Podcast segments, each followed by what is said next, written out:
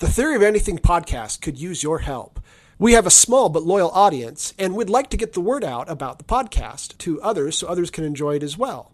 To the best of our knowledge, we're the only podcast that covers all four strands of David Deutsch's philosophy as well as other interesting subjects. If you're enjoying this podcast, please give us a five star rating on Apple Podcasts. This can usually be done right inside your podcast player, or you can Google the Theory of Anything podcast Apple or something like that. Some players have their own rating system, and giving us a five star rating on any rating system would be helpful. If you enjoy a particular episode, please consider tweeting about us or linking to us on Facebook or other social media to help get the word out. If you are interested in financially supporting the podcast, we have two ways to do that. The first is via our podcast host site, Anchor.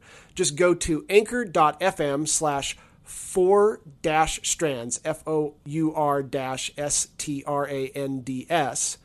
There's a support button available that allows you to do reoccurring donations. If you want to make a one time donation, go to our blog, which is fourstrands.org. There is a donation button there that uses PayPal. Thank you.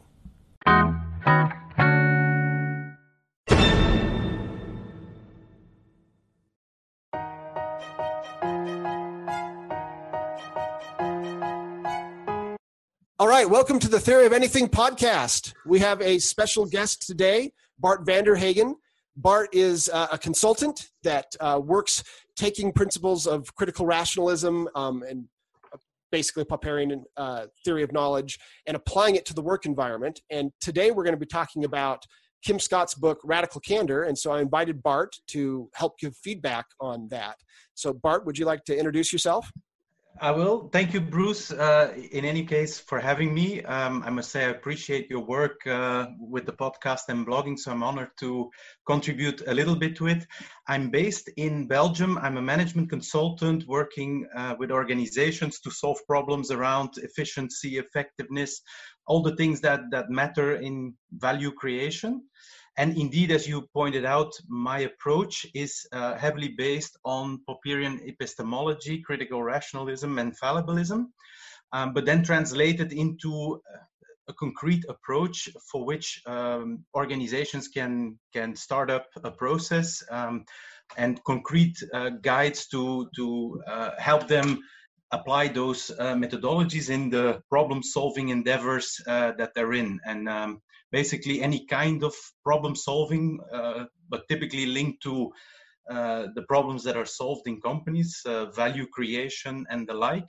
Uh, but then with this approach that is uh, based on Popperian epistemology. Thank you. And I have to tell you, um, Bart, when I first met him and we started talking, he asks these really simple questions that at least appear simple on the surface um, about um, Popperian theory of knowledge uh, or related topics. And then you stop and you think about it and you go, wow, that was a really, really good, deep question. And I'm not even sure I know the answer to that question. and he really gets you thinking. And so I was been very impressed with, the, you know, the, the simple and elegant way he asks questions that, that kind of get to the bottom of, of things that I hadn't even thought about. So anyhow, let's, mm-hmm. uh, let's go ahead and we'll get into Radical Candor. So, Radical Candor is a book by Kim Scott. She uh, she's from mostly famous for Google, I guess, but she also worked at Apple and a number of other places. And um, she has a program called Radical Candor, which is about implementing criticism and error correction at work, which is why I thought it might be of interest to people who are interested in Popperian epistemology. She doesn't have a Karl Popper philosophy background, though. So any overlap with that is coincidence. So um, that's maybe not too surprising. I mean, the entire um, what Karl Popper was trying to do is trying to explain how, why science works, how what the theory of knowledge is. Science obviously grew up prior to um, Karl Popper's theory of knowledge. So uh, he was describing something that was already in existence. So it's not too surprising that other people come up with some similar sorts of ideas. However, I thought it'd be interesting to also critique those ideas and talk about how there might be ways to improve it. So I am going to go through and I'm going to try to summarize um, her entire framework and just kind of one slide at a time picking out a, an area that I thought was a really good summary of what she's trying to get at. So the first thing is the radical candor framework itself. So um, if you're watching this on YouTube where you can actually see it, um, then you'll know what I'm talking about. If not, let me describe it here. The idea is that you have four quadrants with two axes. One axis is care personally, and one is challenge directly. And then she's using those two, whether if you don't care personally and you don't challenge directly, then what you're doing is manipulative insincerity. You, you say things that you don't mean to manipulate others um, to do what you want. And people will tend to detect that you're insincere and things like that. So obviously that's bad. Um, if you um, care personally but you don't challenge directly, she calls that ruinous empathy. And so ruinous empathy, she says, is just as bad at, or worse than manipulative insincerity. Um, the reason why you do ruinous empathy is you're hiding your true feelings to avoid hurting people, but then you don't ever actually get them to correct their errors. And so the errors pile up and things get worse. So um, she says it usually has a good motive. You're not you're trying to avoid hurting people's feelings, but uh, the the end result is not just bad for your company, but it's bad for the person also because they never really understand um, what it is that was causing problems or how they were affecting other people. Um, if you challenge directly but you don't care personally, she calls that obnoxious aggression. She says it's the second best one. Um, it's interesting that she she says that um, because the person at least figures out what they're doing wrong and how to correct it. But then you're just being obnoxious to them. It might cause friction or bad feelings, make the work environment a, a less uh, enjoyable work environment. And then if you care personally and you challenge directly, she called she originally called that radical candor, but now she calls it compassionate candor. Um, and so that's the idea that you're doing the error correction and you're giving the criticism that's necessary, but that you're really caring about the other person's feelings so that they understand um, and they want to help, they want to change things along those lines. So um, let me go ahead and turn it over to you guys. Kind of give me your your thoughts on this initial framework here. Okay, so yeah, my first thoughts. I like I like the the visualization. You're you're getting uh, two very relevant uh, axes: the personal axis and the content axis, and you're building like four four alternatives of which the compassionate candor, if you compare them to the three others, is obviously the one that that that holds the most potential. Um, so I'm interested. I was interested and intrigued already from this graph, simply because the other three alternatives um, are not the ones that that that you can attach uh, a lot of value to especially you know in complex problem situation where there's a lot of cooperation that is required uh, for long periods of time then you, quickly know that the other three alternatives are, aren't that promising.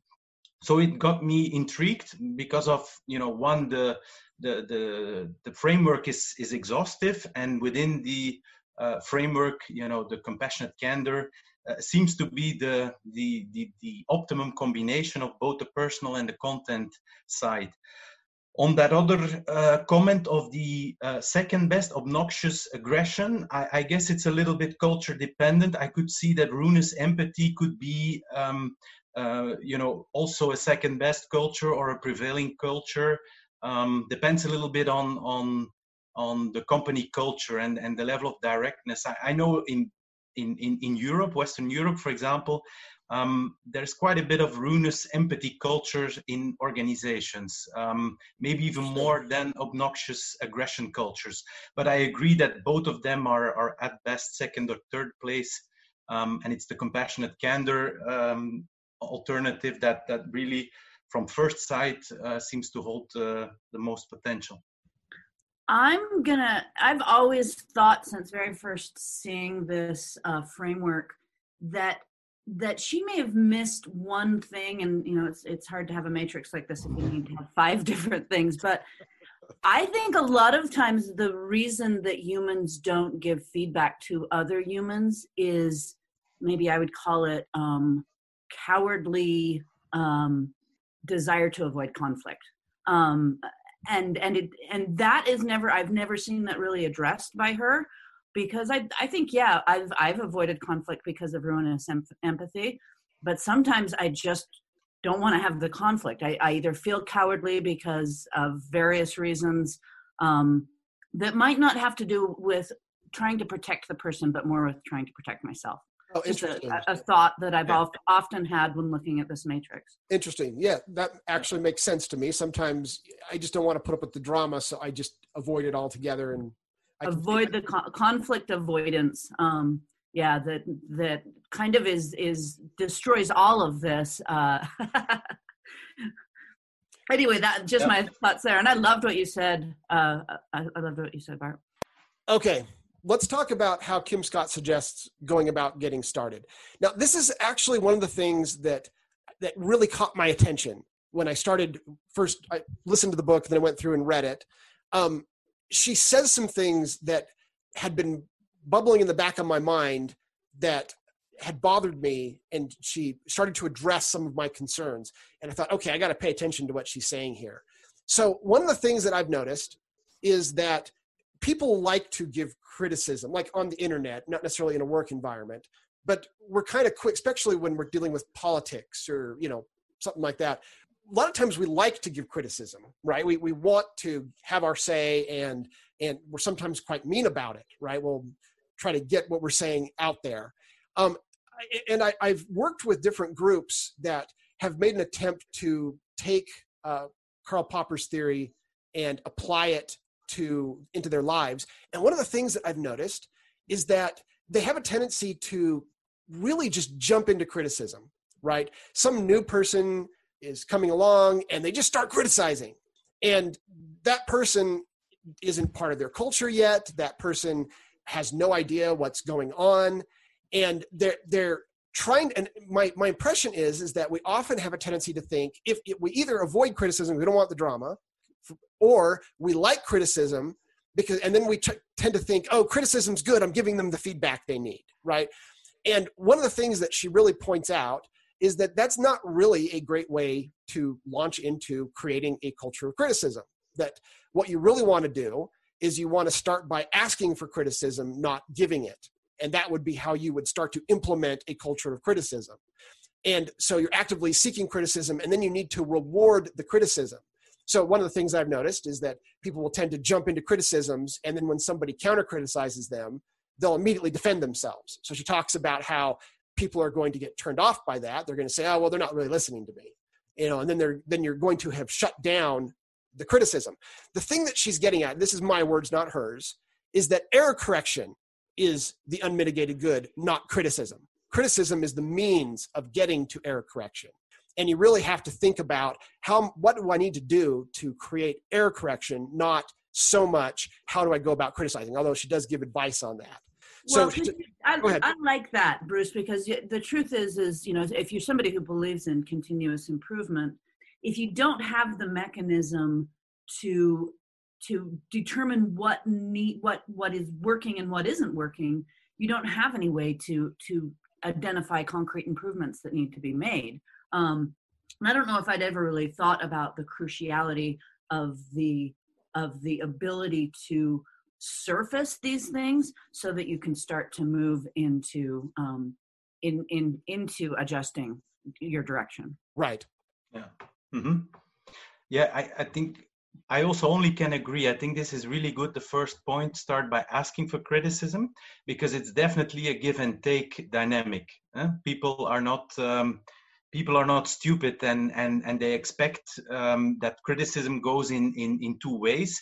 And and especially for managers, you better start it up yourself. You have the authority, and it would be a big mistake to use that authority and and and start launching criticism in in a one direction fashion uh, right away um, and so really balancing the asking for criticism and the giving of criticism i think that's one of the key criteria for this thing to ever start up in the right fashion and and be able to grow into some dynamic that is really fruitful that is that is human and that is eventually um, getting into optimum error correction um, at some point. So yeah, really there has to be give and take.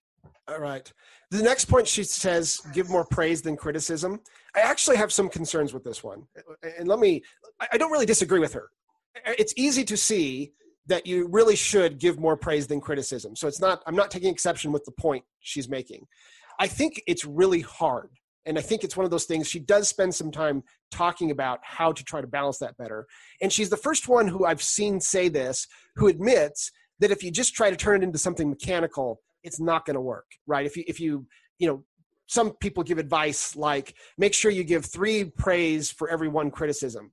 Well, she she gives these funny examples of you know you're really punctual, but your work is terrible. You know, and it, it's becomes silly at some point because you're you're trying to match some number. So I, I agree with the idea we should give more praise than criticism, but I, I also think that that is a particularly difficult thing to implement um, in any way mechanical. You, you, it would, it's almost like a character change is required to really get to be the type of person who you notice good things to say about people and to praise and to give them feedback. She does talk about, though, how important praise is as feedback, which is something that I think often gets overlooked. It's not just a matter of I'm trying to give you praise so that you'll take criticism, and the criticism was what matters.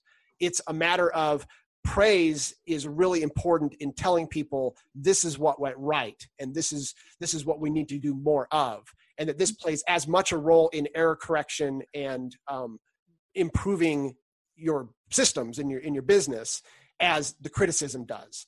So yeah I, I think that that's a pretty important point you know not not a uh, praise as a check mark but noticing the behaviors that you want to see more of getting yourself into a mindset where you're looking for behaviors that exemplify the the kinds of things you want to see more of and then you know and acknowledging them. I do this with my children all the time trying to look at when make, making sure that when they are doing the thing that i want them to do they know that i see it and that i appreciate it and that i acknowledge that that's a choice that they've made and that's it that's you know that's if anything practice is being is going through the act of doing something and then being rewarded by doing it better even if there's not actually praise in there. But it, i think it's so critical to have a culture of of praise if you also want to have a culture of criticism. All right. Yeah. Yeah um fully agree with that cameo um the thing i wanted to say about praise is uh, I'm not sure whether you have to give more or less than criticism. That's another question. But along the lines of what you've commented, praise uh, has to be about um, how somebody did something, and it shouldn't be about the outcome or the result. Uh, because if if it's the outcome or the result, you could have read it in some kind of management report and then just praise the team or the persons who were responsible uh, by saying, "Wow, guys, you, you've you've achieved a great outcome." Um, but it could be that as a manager, you, you didn't show any interest in how they came to that result. And people appreciate the praise as, as like you said with the behaviors. The behaviors are also the way in which that we come to results. And it, it shows the attention that the manager pays to um, his or her um, employees.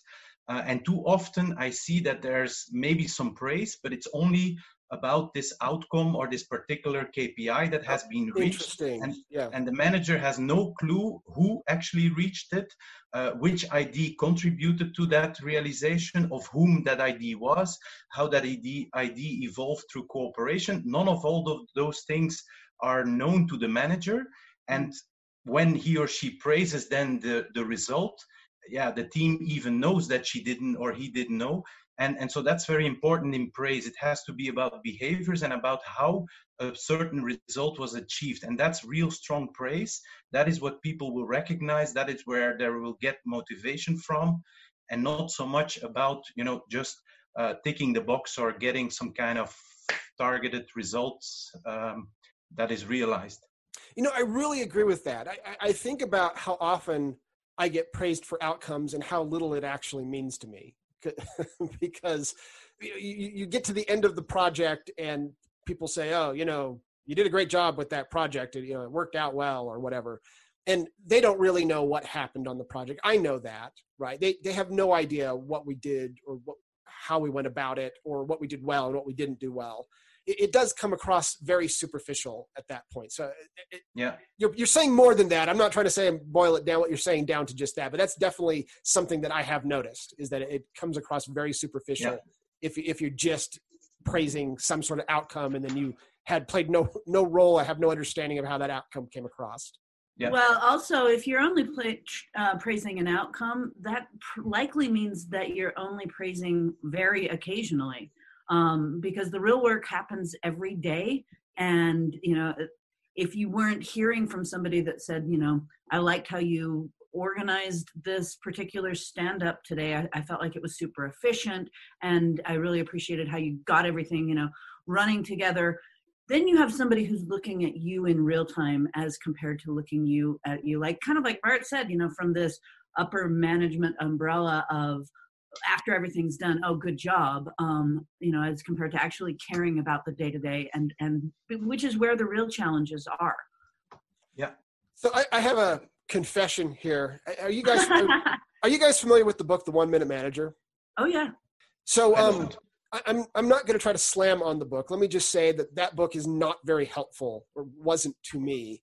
Um, even though it's trying to say some very similar things to what Kim Scott is saying, it talks about the one minute praise and the one minute criticism. Right? That you the idea is, and you're supposed to when you take on someone and you're their manager, you're supposed to first pay lots of attention to them, find something to praise, and then you now that you've done this praise, now you can also give them negative feedback and then you're supposed to always keep it to like one minute or less and you just tell them this is what i need you to change and what i found I, I tried to implement this. I was very young. I was a manager probably far too young.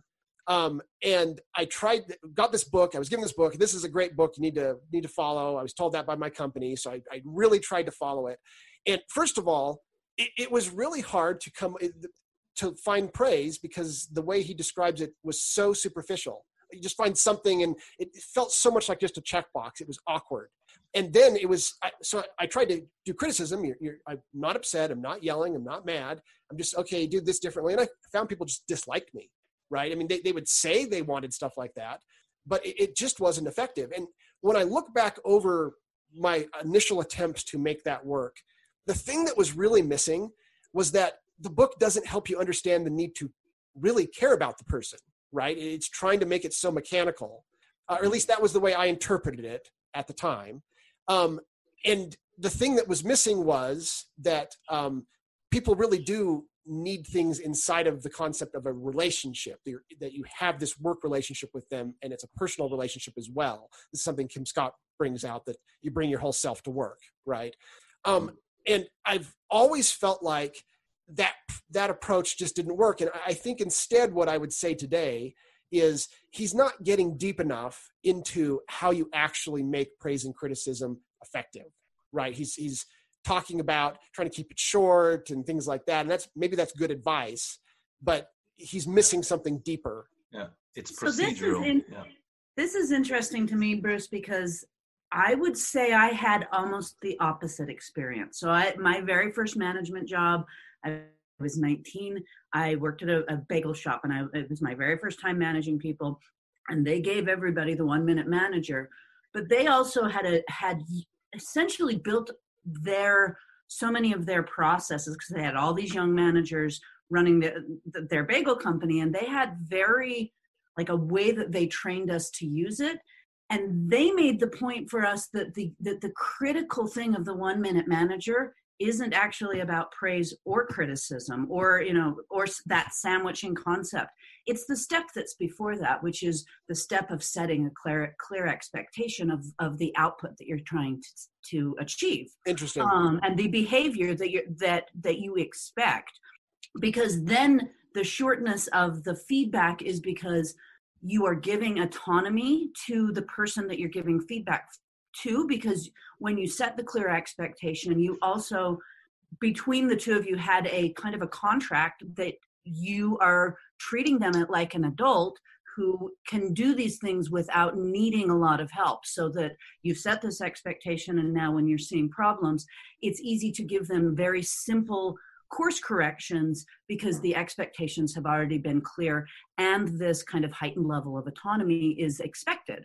Um, and we used it that way and we were you know kind of trained on how to just really quickly course correct you know and it's a kind of a different thing to manage a bunch of like college students who are feeding people bagels but they also had really really high standards of what they expected for us like the, the stores were spotless the people were super friendly like it was really really well run and maybe the challenges that you had i didn't have partially just because i'm super gregarious you know and i have this tendency to like really I, I'm I'm super lovey lovey, you know, a little bit. So so maybe that empathy that and and that caring that Kim talks about is just kind of part of my personality, and so that wasn't a challenge for me. But I I feel like so much of my success as a manager over over the years is because of that framework that I had established with the one minute manager. Interesting.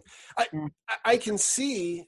I think what you're getting at is that they tied it into a lot of other institutions that existed for their environment. Right. That, that yeah. and I can see how it, it, could be very useful in that circumstance. It's, Kim Scott talks about implementing institutions later on, and we'll get to that. But it, it's interesting that uh, the idea of it's tied to autonomy and things like that. That I can see how people would like that, right? It's right making it outcome based. You know, don't tell me exactly what to do, things like that. I, I think right. you like that. Um, any other well i guess there's two other things that she mentioned uh, that I, I put on this slide um, getting to know your direct reports and what motivates them and helping do the work by rolling up your sleeves so if you're giving criticism you're trying to actually when possible help right so that it's not just yeah.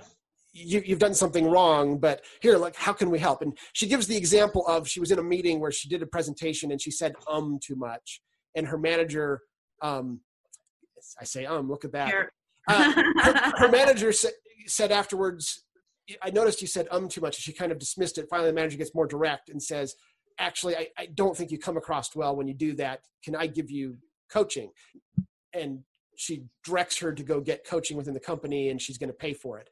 Now, maybe not every company can afford to give coaching or something like that, but it's a good example of how she coupled the criticism with a, a real desire to help that showed that she cared, right? This is Kim Scott's manager. Um, I think it was Sheryl Sandberg. It was Sheryl Sandberg in the story. Yeah.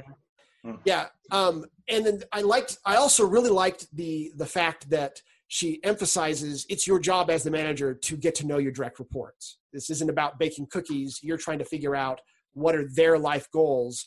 And then she gives examples of tying in their life goals. Hey look how about why give you this position? Because this is going to help you in your future job that i know you're interested in. You know you wanted i can't remember what the specific example was but it had nothing to do with the current job.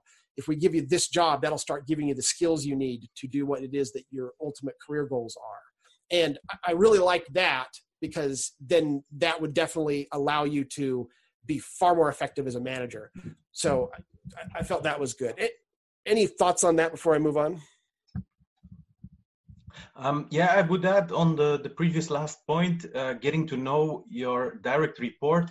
One way to do it and it's linked to what you've mentioned about me in the introduction is basically ask questions is um, asking um, how he or she should or, or would like to solve a problem or what problems uh, he or she encounters already going into the depths of it a little bit because it's only by them um, bringing insights them bringing their ideas them bringing their aspirations and goals that you can start really understanding and working with them. Um, and so that would be the, I guess, the way uh, that I would prefer to get to know them is is is really by asking questions and and see what comes up, see what problems they encounter, what kind of ideas they have, um, and how they want to pursue them. Um, all those um, kinds of things. So it could, for me, be relatively close to the to the work environment, to the real and uh, urgent or concrete problems. Um, Interesting. Yes. Okay. All right. Now, why do you need to care? This is something that she spends some time talking about. Typically, when we talk about the need to care about people, particularly in the context of needing to give them criticism, we think in terms of, well, they'll accept the criticism better. Um, and then she does bring out look if if you're in an environment where you get punished for mistakes then people are going to hide their mistakes that, that's what you're incentivizing them to do and so the need to care and need to make it so that criticism isn't about punishment uh, I, those are kind of the obvious answers to why you need to care. She goes one further though and let me kind of pitch this to you guys and see what, what you think. She talks about the need to achieve more collaboratively that a bunch of people working on something aren't um, individually aren't going to be as effective as everybody kind of understanding everybody else's mind and knowing them and then working as a single organism so to speak um, and incorporating she calls it incorporating their thinking into yours and vice versa. And that that's not possible without caring. And so you get more done. That's the goal of your company. The goal of your company the reason why a corporation exists is you're trying to be this super organism so to speak that is going to get more done than people individually could get done. So it was in that context that she said that's why caring is so important. Is so that you can incorporate your thinking with each other into each other's minds yeah i think definitely um, relevant um, especially in, in, in highly collabor- collaborative settings um, which are probably most of the settings uh, where where ideas uh, confront and, and and clash sometimes, and where um, you know attention for um, people and and their ideas is, is is the way to get them more aligned and and create more co- cooperation. Um, because people touch each other. Eh? There's no way of uh, separating all jobs uh, perfectly uh, into every uh, individual and then you know get them going and, and never interact anymore so interaction is continuous and, and unavoidable so um, yeah it's it's it's definitely true what's that what, what what what's saying here so bruce the people will not admit mistakes if they think they'll be punished i don't believe she doesn't. kim doesn't talk a, a lot about about that does she? I, I don't remember her making much of a. Yeah, I think she says it in one line somewhere, and that's probably my interpretation of what she said. Because you know, I always, it, I think it's always a little bit of a balancing act when you're a manager, and you know, to you have to I, punishment. Some people will view even being criticized as punishment. As punishment, right? You know, and and truthfully, if you're in a management situation, you do have to be willing to I, pun, I don't like the word punish discipline because uh, otherwise you you can't have i think that there's a like a culture of accountability if if people see other people kind of getting away with behavior that's very far beyond the pale i mean there are definitely uh, situations where you need to move beyond even criticism into into like real solid course correction where where you you are disciplining somebody for a behavior that that is I don't want to say dangerous, but just you know excessive. You know, her example with Sheryl Sandberg correcting her about how much she says um, you know, that's a that was that was good advice for to, to make her into a better person and make her into a better person within the organization. But that's a big difference from somebody who's maybe regularly not submitting critical things or not meeting timelines or you know there i think there's a variety of different levels and and it's just kind of interesting to try and find that balance so l- let me take a little bit of a, a tangent here something that i've i've noticed and this is this is a negative example not a positive example something i've noticed is um, the the the whole the, we call it the blame game right where something has gone wrong and everybody blames everybody else right and um, it's interesting, but I, I have this intuition that the reason why the blame game exists is because it's spreading blame around in such a way that nobody gets in trouble. and I've seen it happen so many times. I had a friend pointed out to me where uh, there was this big mistake made and some hardware was bought that wasn't necessary, and everybody immediately started blaming everybody else when the CEO got upset. And the CEO just gave up trying to figure out who to blame and moved on. and hmm and I, I, I kind of believe that's what the blame game is, right? If you have an environment where um, you're going to get over, uh, where, where somebody's seeking someone to punish, and really everybody made mistakes that led to this point, that everyone will just simply spread the blame out, and then there'll be no one to blame. And I, am not in any way advocating this. I'm just saying this, is something that I've, I've seen, and I've kind of had this intuition that the issue there is that we don't i mean like you, you would you could imagine a better environment where people kind of stand up and say look i want to do what's right for the company I shouldn't have done this. They're, they're not trying to take the whole blame for whatever that final bad outcome was. They're talking about what mistakes they made that helped lead to that. It's very uncommon that one person is at fault for a bad outcome, right? And so instead of having the blame game, you would have people standing up trying to figure out how to fix it. And that would be a far more ideal circumstance. And I think a lot of corporate environments just don't have that environment, right? They don't have the what Agile calls safety to be able to stand up and talk about what mistakes that they made and what what to fix.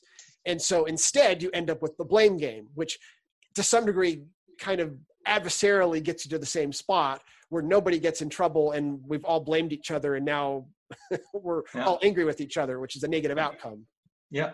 The, the blame game I've seen a lot as well. Um, I don't know whether it's a concerted or a cooperative effort. I, I think it's culture. Some companies, um, yeah, they have they have a blame culture um, where people uh, consistently consistently are afraid to speak up, are afraid to go outside of their area of expertise, and um, therefore, you know, defend uh, all of what they're doing uh, inside their area of responsibility and refrain from any engagements outside of their area of responsibility. And it's a collective it's a collective thing. Everybody does that. So you end up indeed with a with a collective um, culture of of uh, blaming somebody else. Um, and you see it um, yeah you see it often it, it, can be induced by the management style. Um, if it has been repressive in the past if if the focus on um, content expertise is very strong and and and whether there's not a lot of experience or learning experience on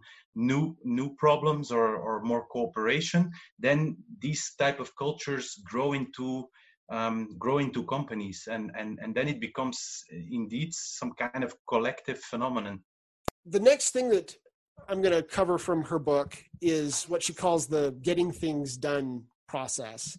Um, and let me just kind of describe it briefly. And this maybe this will be our last subject for the day, and we can pick this up the next time. Um, so, one of the things that she talks about is this framework that she has for how you get things done she gives this example of where she came into Google. She was kind of the adult in the room because everybody else was much younger than her. And so she could see what was wrong. She implemented a change, and everybody on her team started quitting. And even though what she implemented was theoretically very good stuff, people didn't like it. And so they started quitting. And in Google, the manager can't stop you from switching departments. And when I say quitting, I don't mean quitting Google, but switching to a different department so they didn't have to work with her. And the, Google has a, a, culture and environment where they, they allow people to do that and the manager can't stop them. Um, so she went and talked to her boss, who may have been Sheryl Sandberg, I don't remember who it was.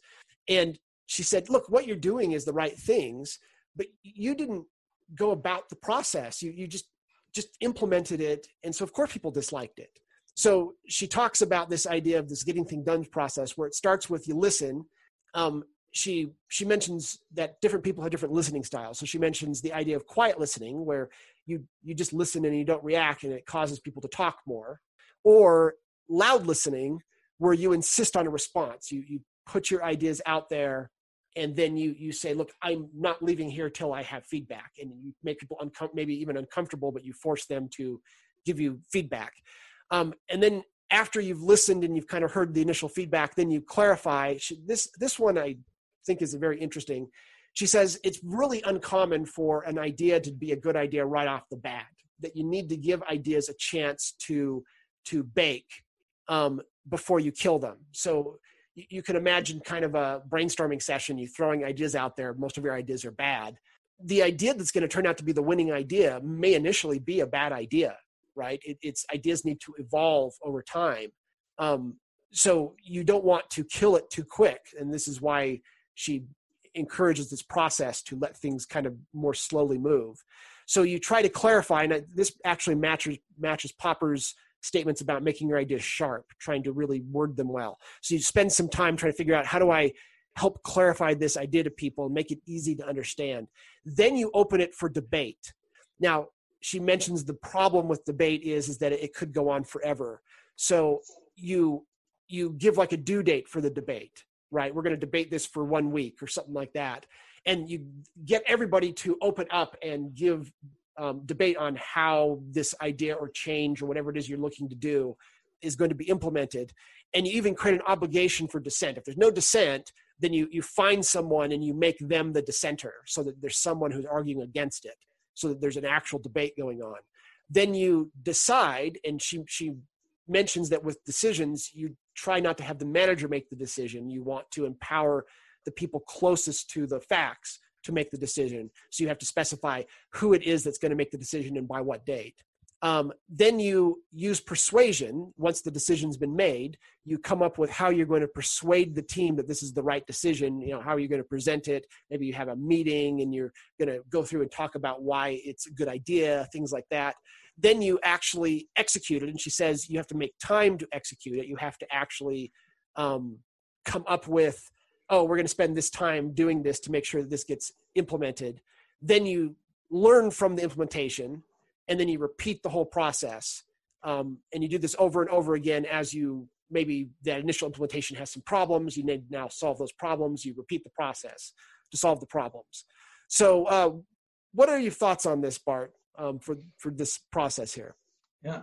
So if I uh, pick some of them, so the clarify indeed that that's important. Eh? Um, half-baked ideas um, should get the chance to evolve, um, but I think it's it's still gently put here. Um, I think they need much more evolution to become or to ever become something very po- powerful. Depends obviously on the problem you're solving. This sounds a little bit um, what you do in let's say weekly stand-up meetings where you have a very short horizon uh, for deciding what to do and, and coming up with a list of actions. And then of course you know you don't have to bake um, an idea of, a, of, of one single action for hours and hours. But ideas um, may be much broader. They, they may involve or they may purport to problems that are much broader than just um, identifying the key actions to be taken in the next week um, if they're broader and if they purport to um, broader problems, deeper problems, obviously you will have to have much more evolution on a single ID or the first version of the ID. Um, but I, I, think this is more like a process which you run in, in, in short stacked meetings, uh, which you do every week, and where basically the, the, the problem you're solving is, you know, what, what are the key actions for this week? And then I think it's okay to have a short round of clarification because then you can eliminate some of the actions or refine them or complement them uh, without going too deep and too long into you know the evolution. But it depends on what the question is that you want to solve in those meetings. Uh, but clearly you know important step uh, clarification. And the other thing i wanted to mention is on the debate. Uh, indeed as you mentioned um, it's it's a little bit open in the way it's phrased here. Um, the question of course is what kind of debate? What is the goal of debate? Um, it's I guess, about um, seeking criticism or, or identifying potential improvements in some of the IDs. Um, and so that's important that the, that the debate is also a little bit focused on can we improve um, the IDs? Can we find errors in it? Um, and then one of the criteria, which I wanted to mention on, on some of the earlier slides, but it's, it's basically the, the definition of criticism or, or the definition of debate that is aimed at criticism you, you, you have to seek for errors uh, in certain IDs, but um, IDs that solve a certain uh, problem, obviously, as always. And the, and the criticism should always contain an explanation for why um, there is an error and to what extent it makes the solution worse and the solution worse in terms of how is the company worse off um, and that's that's really important to to have like a focus or a definition of um, of of criticism. Um, if if you criticize an ID, you have to have an explanation for why the ID in its current version is not going to make the company better off. It's not going to yield an improvement at, at company level. So if I'm giving a silly example, maybe here on, uh, let's say we are a team in a company and, and you've produced these slides um, for our meeting, um, I could criticize in the following way saying, yeah, I like the slides, but I would prefer you write them in blue. Um, because I prefer blue uh, in terms of color. Now, th- that is that is criticism that you should roll out uh, right away because I don't provide an explanation for why the color blue would improve whatever we're doing here. I'm just expressing like a criticism um, which is not on you personally, Bruce. So it's already it's already content related criticism, but it doesn't relate any way or anyhow to improving something at the level of the team or at the level of the organization of the company. I do not have an explanation for that. Um, and if you use that as a criterion for debating or for seeking criticism, you can rule out already a significant amount of criticism that is being pro- brought forward, which is not personal, which is content related, but doesn't contain an explanation for why after this criticism the company is better off or the team is better off or the success is improved and all those kinds of things. So i think you need to have um, a, a, clear view on what do you mean with criticism what kind of criticism do you rule out and if you um, detect errors your criticism has to contain an explanation for why with that criticism you know collectively we're better off Interesting. I, I, like that. The idea that we can eliminate certain types of criticisms because they need to contain an explanation for how this actually affects the business. Camille, what are your thoughts?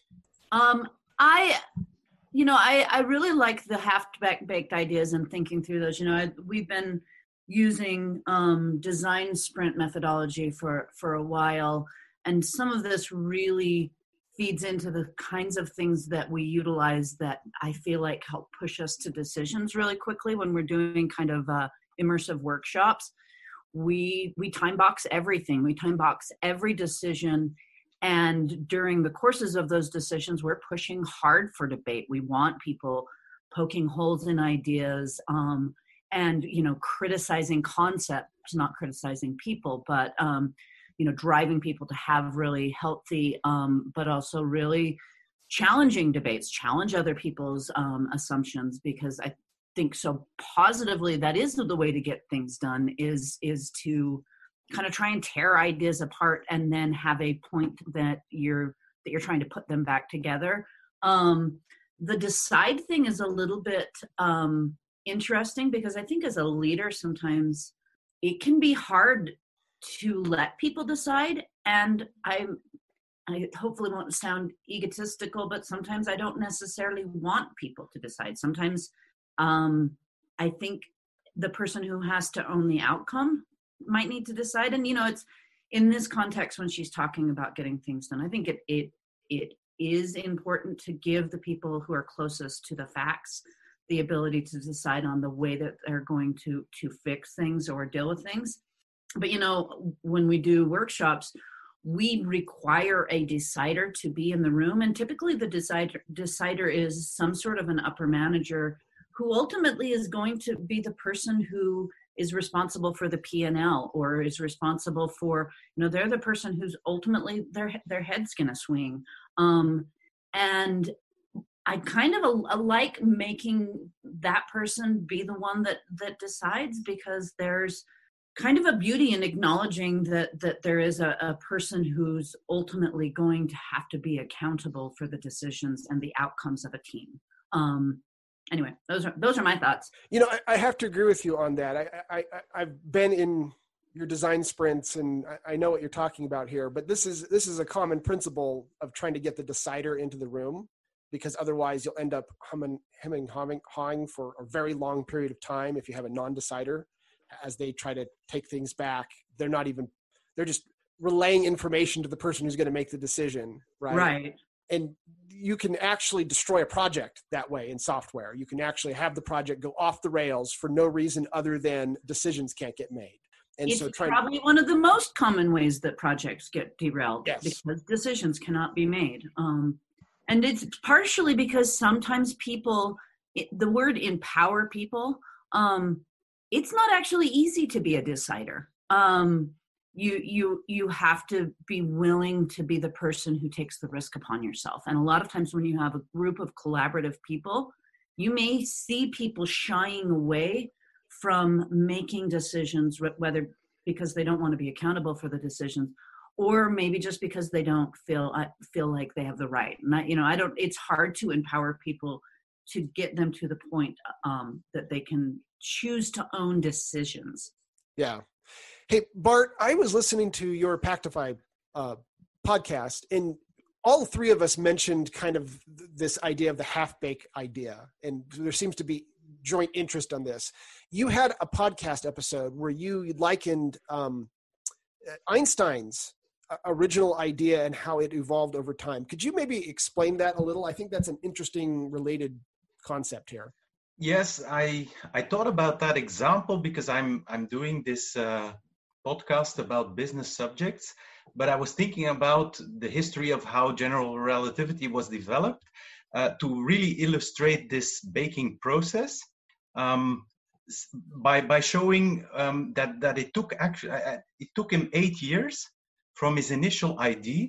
So the, his first guess, uh, he called it uh, the happiest uh, thought of his life, uh, which he had in 1907. So two two years after he published Special Relativity he started thinking about gravity and and and in, two, in 1907 he had what he called uh, the happiest thought of his life and i consider that as I, I guess the starting idea for the whole evolution uh, into what eventually became his theory of gravity which he published in 1915 so from his first idea um, up until the final publication of his field equations in 1915 uh, he took eight years. Um, and I don't know the exact history, but I can uh, imagine that he worked quite full time on his theory uh, for eight years. Therefore, he probably had other stuff going around as well in his uh, scientific work. But I think pretty much the, the full eight years uh, were, were uh, focused on developing general relativity. So you could imagine how many iterations and how many evolve evolutions his initial idea must have had um, over those eight years and it's and it's only the final version the the field equations the the equations for gravity of, of einstein that that are eventually the ones that um, um, have all the explanatory power and prediction power and everything and so um, before the eight years maybe even you know six months before finishing he was still not there and and, and maybe it could have still failed. Um, and maybe he had a crucial um, var- variation on his ideas the last six months. I don't know. But the, the thing that is fascinating is that it must have been a very intensive effort with um, a, an extremely high uh, number of variations on the, the various ideas that he had to come after eight years and, and also a lot of mistakes, a lot of error corrections um, before coming eventually to his masterpiece uh, in 1915. So obviously in companies we don't have all that time, but it illustrates that um, yeah to, to get to any kind of powerful idea, um, it, it requires for sure um, multiple iterations and significant evolution um, compared to the first version of the ID. And typically, also, you don't recognize even the first version of the ID uh, when you look at the final theory. Interesting. It, it, it's also interesting that the reverse happened with Einstein. So, after he came up with general relativity, became this world famous scientist, he wanted to figure out, he, he helped create quantum mechanics also. Um, and he wanted to figure out a way to merge general relativity with quantum mechanics. So he did the same thing. He had an idea, he started to pursue it, and he ended up dying before finishing the idea. But in retrospect, we know that he was on the wrong track altogether, that it was never going to develop the direction he was going. Um, so you can see kind of a the trade-off that has to be made here between you don't want to kill the idea when it's still just a bad idea and it, its evolution may turn it into a good idea but you, you don't want to keep pursuing an idea that's not bearing fruit either. Um, and you want to discard them and move on. And th- that's the idea of putting a, a, due date on a debate. Um, yeah. Yeah. and they're, they're uh, po- uh, sorry.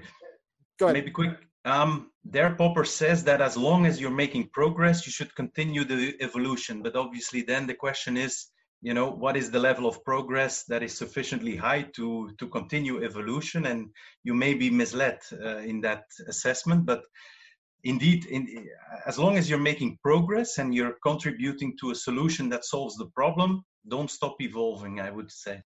All right, this is probably a good stopping point. Um, we'll we'll we'll pick up next next time, and we'll finish up radical candor, and um, then move on and maybe talk some more about some of the ideas that that I know Bart teaches as part of uh, what he does. Uh, so thank you guys for for coming. Uh, this has been a great conversation. Thanks a lot. It was great fun. I always enjoy it. So thank you.